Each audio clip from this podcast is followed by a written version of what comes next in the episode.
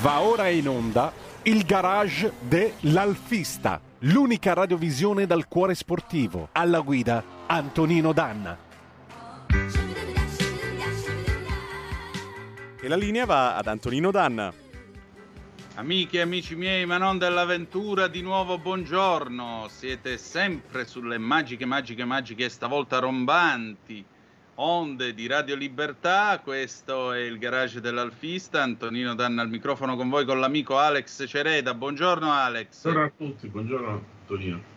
Allora, questa puntata è una puntata che vogliamo dedicare. Io voglio salutare gli amici di AR155 Sport e Passione, questo bellissimo gruppo con più di 3.000 iscritti guidato dall'amico Walter Bosticco perché in questa puntata noi vogliamo ricordare una delle alfa più discusse, ma anche una delle più vincenti. Una macchina che ha scritto pagine di sport che saranno buone non tra 100 anni, ma tra 155 anni, perché questa automobile altro non è che l'Alfa 155, che debuttava nel gennaio del 1992 con una eh, con una presentazione in quel di Barcellona e poi gradualmente sostituì e chiuse l'epoca del Transaxle eh, e quindi chiuse la produzione dell'Alfa 75. Da allora sapete che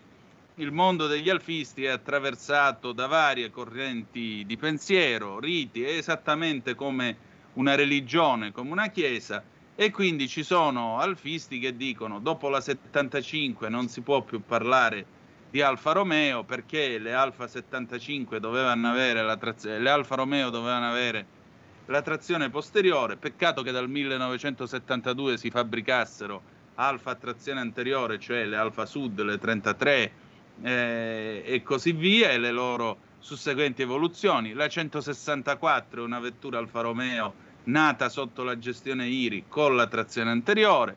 Insomma, come vedete, non è proprio come alcuni sostengono il discorso.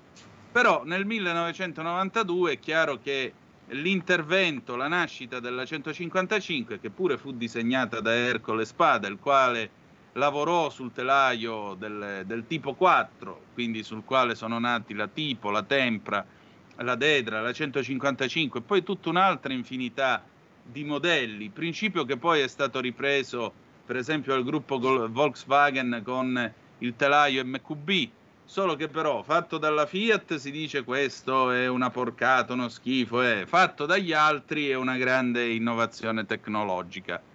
Va anche detto che l'ideatore del concetto del tipo 4 è un signore che si chiama Renzo Piano, se non vi fa schifo, che nel 1981 presentò il cosiddetto VSS.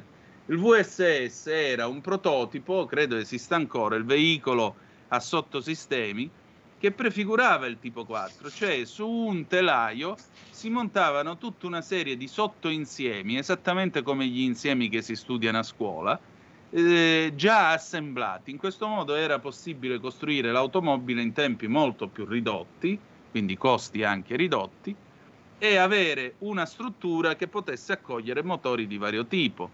E infatti il progetto tipo 4 ha dimostrato che dentro il famoso cofano anteriore, che è in realtà una vasca con le pareti piatte, perché questa è la sua forma, si poteva montare dal motore 1100 fino al motore 3002 busso V6, perché il telaio tipo 4 è stato utilizzato anche per la GTV 916 e la Spider. Quindi dai semplici 54 cavalli del 1108 cc fino ai 3179 cc e oltre quant'era? 250 cavalli mi pare del 3002 del GTV. Insomma, tanta roba.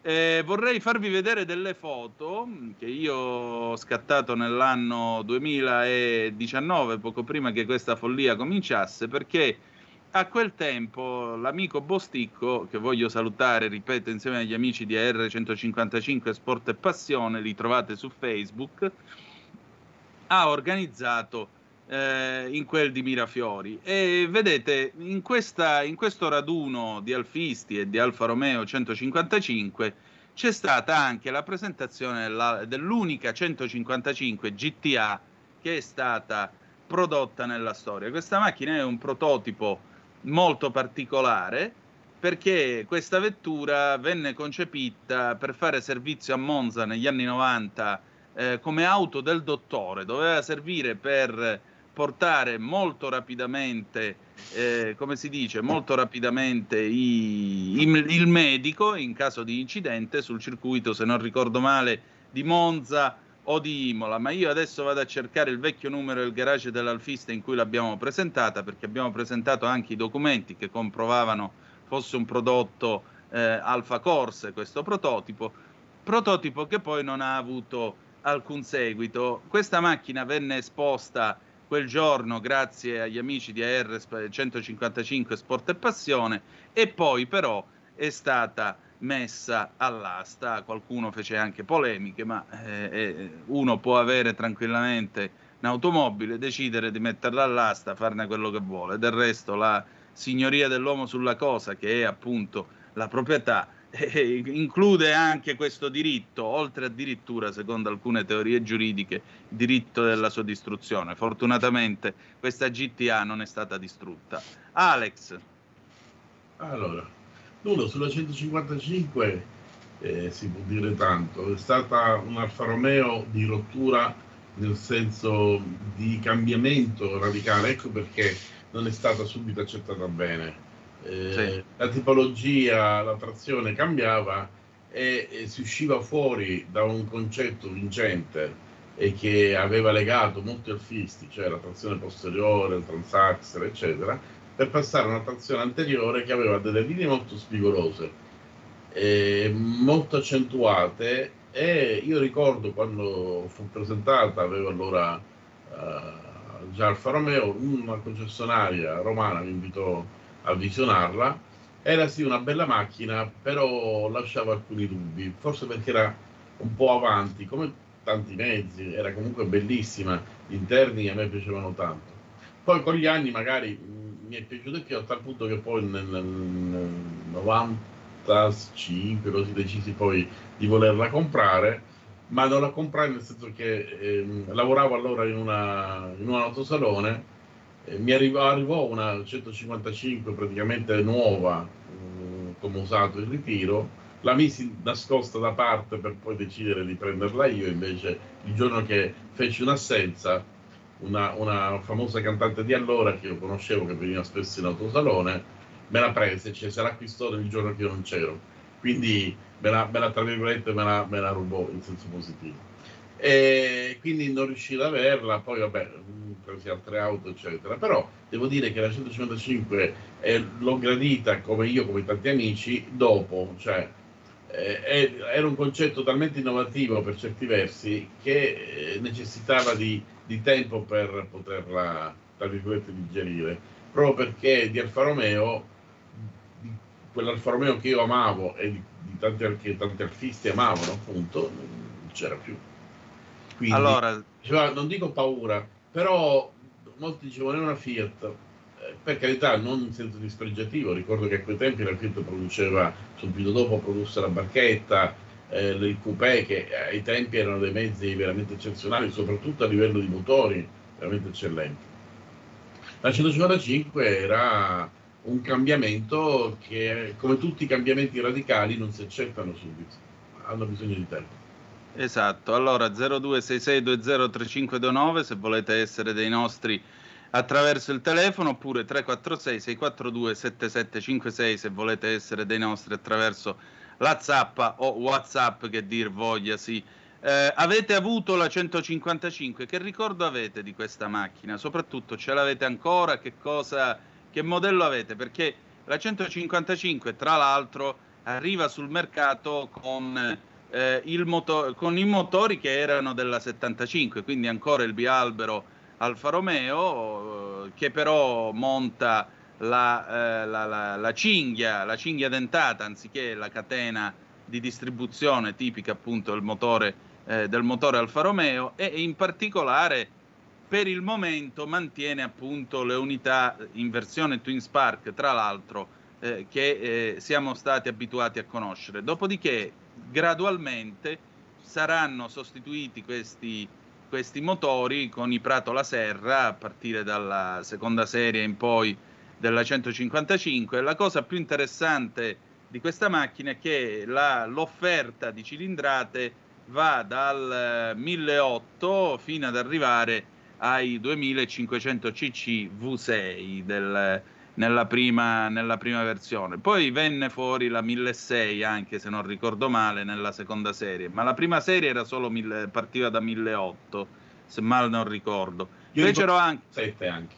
Sì, fecero anche, fecero anche una 1750 che era la versione appunto, era una versione low cost, addirittura montava ancora i paraurti verniciati di nero anziché in tinta carrozzeria, che negli anni 90 poi divennero il must, lo standard delle, delle carrozzerie del tempo e, e che si usano tuttora e naturalmente quella era una versione semplificata, ma io credo abbastanza sfiziosa e interessante. Ecco, allora, questo è il garage dell'Alfista numero 4, settembre-ottobre 2018, e questa è appunto la GTA stradale di cui vi stavo parlando. Pensate, questa macchina è stata prodotta eh, dagli uomini dell'Abarth negli anni 90 insieme all'ingegner Sergio Limone. Alfa Romeo 155 Sport e Passione organizzò questo raduno il primo di luglio 2018 in quelle del Mirafiori Motor Village e questa macchina appunto che era stata provata anche dall'immenso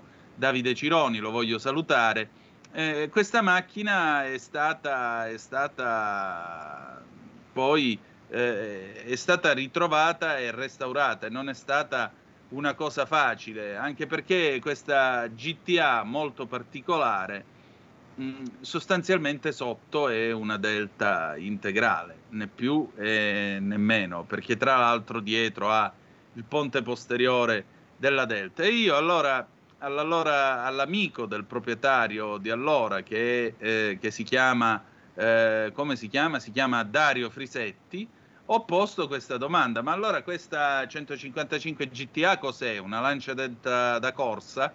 Cioè, no, questo è un Alfa Romeo da corsa, sulla quale, visto che i reparti Abarth erano appiedati dopo aver vinto sei mondiali, hanno pensato di fare una collaborazione e celebrare le vittorie Alfa Romeo, costruendo una 155 speciale con la carrozzeria speciale in carbonio allargata, con un motore molto più potente e usando come spesso la Fiat fa una meccanica già in casa. Quindi il gruppo Alfa ha messo dentro un bel motore Delta Evoluzione 16 valvole impeccabile, la trasmissione e il ponte posteriore della Delta.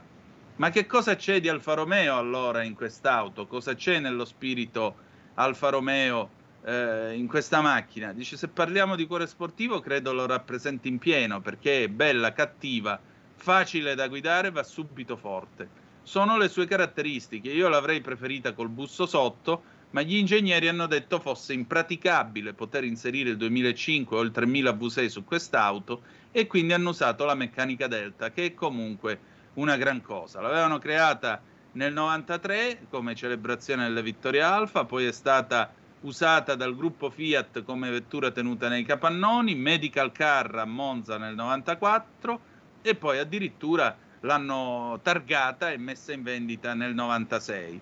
Eh, siccome tra l'altro le omologazioni erano ormai superate, pensate questa GTA ha dovuto fare un giro strano, è stata immatricolata in Germania, è rientrata a Monte Carlo e poi è stata reimmatricolata in Italia molto più tardi rispetto al tempo in cui era stata creata. E noi pubblicammo anche la documentazione, le lettere dell'ingegner Sergio Limone, che appunto confermo che la vettura 155 GTA è stata equipaggiata all'origine di un serbatoio in lamiera, come nell'allestimento riportato nella fotografia allegata, eccetera, eccetera, eccetera, con tutti i dati. Pensate che questa macchina tira fuori 190 cavalli dal motore Q4 da 1995 cc. C'è una telefonata, pronto? Chi è là?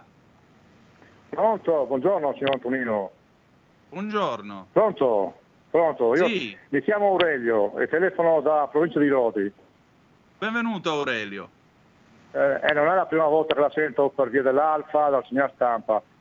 Le volevo dire che la macchina Dica. più divertente che ho avuto in mano è stata la 155 Twispa 1008, motor, motore Alfa Romeo. doppia Bella. candela, quelle cose lì. Nel 92 l'ho presa nuova. E allora, era un Alfa Romeo o no? Eh, un Alfa Romeo la mia, aveva sul motore alfa, aveva su. Dopo molto dei motori Fiat ha montato. Dopo, dopo, dopo un po' di anni molto dei motori Fiat montavano quella macchina lì. Sì, appunto, il, il Prato La Serra che vennero dopo. Molto Sì, bene. io, molto io avevo, bene. avevo avuto una BMW, eh, una 316 del, del, dell'8- dell'88, no? La spiego Mm. un attimino. Adesso sono rimasto a piedi, facevo il meccanico, ho fatto il meccanico 42 anni. Ho lavorato che in Alfa Romeo, in una concessionaria. E niente, avevo visto quella macchina lì, avevo visto quella macchina lì da un, da un mio cliente, me ne sono innamorato subito, me ne sono innamorato. E l'ho cambiata, ho preso l'Alfa Romeo. Quindi mi faccia capire, lei è un meccanico Alfa Romeo con 40 anni di esperienza, quindi lei lo sa no, che ho cos'è un Alfa fatto, no, Romeo. ho fatto, ho lavorato, in- ho lavorato praticamente in Fiat, nella conce- nella concessionaria Fiat, nella concessionaria Alfa Romeo, poi ho fatto l'artigiano praticamente, 42 anni Certo. di meccanico. Certo. E niente, avevo in mano una BMW molto bella, lenta, molto lenta, una 316 1008 a carburatore già elettrico, eh, Sì. negli anni 80, 88, 89. E niente, poi ho visto la 155 in mano a un mio cliente, me ne sono innamorato e ho cambiato la BMW con la 155, ho cambiato. E secondo lei ci ha perso o ci ha guadagnato? No, ci ho guadagnato, ci ho guadagnato, mi sono molto divertito con quella macchina lì, molto divertito, molto divertito. in strada, in Grazie strada. Aurelio, grazie davvero. Ci ho fatto 244.000 km ci ho fatto. E beh, eh, quelli sono motori che ne masticano strada, a Sì, voglia se sì, ne sì. masticano con la giusta manutenzione. Bella, mi, bella, mancava, mi bella. mangiava un po' di olio all'inizio, dopo ho cambiato il tipo di olio, si è, si è- adeguato al sistema del motore, si è adeguato. Va bene, la ringrazio. Eh. Grazie a lei, un abbraccio. Come vedete esistono tranquillamente gli alfisti che non fanno discussioni su prima, dopo e quant'altro, anche perché vi vorrei rivelare una cosa. L'uomo che più ha contribuito allo sviluppo dell'Alfa 155 è un signore cresciuto a panne da Alfa Romeo che si chiama Giorgio Langella ed è stato nostro ospite più volte. Però Angelo da Cusago non ci sta e dice nel settembre dell'86 ho acquistato l'ultima Alfa Vera, una 75 Twin Spark canna di fucile. Quando andai a Roma al raccordo anulare, le auto mi scambiavano per auto civetta della polizia. Alex, allora questa guerra di religione 75 contro 155.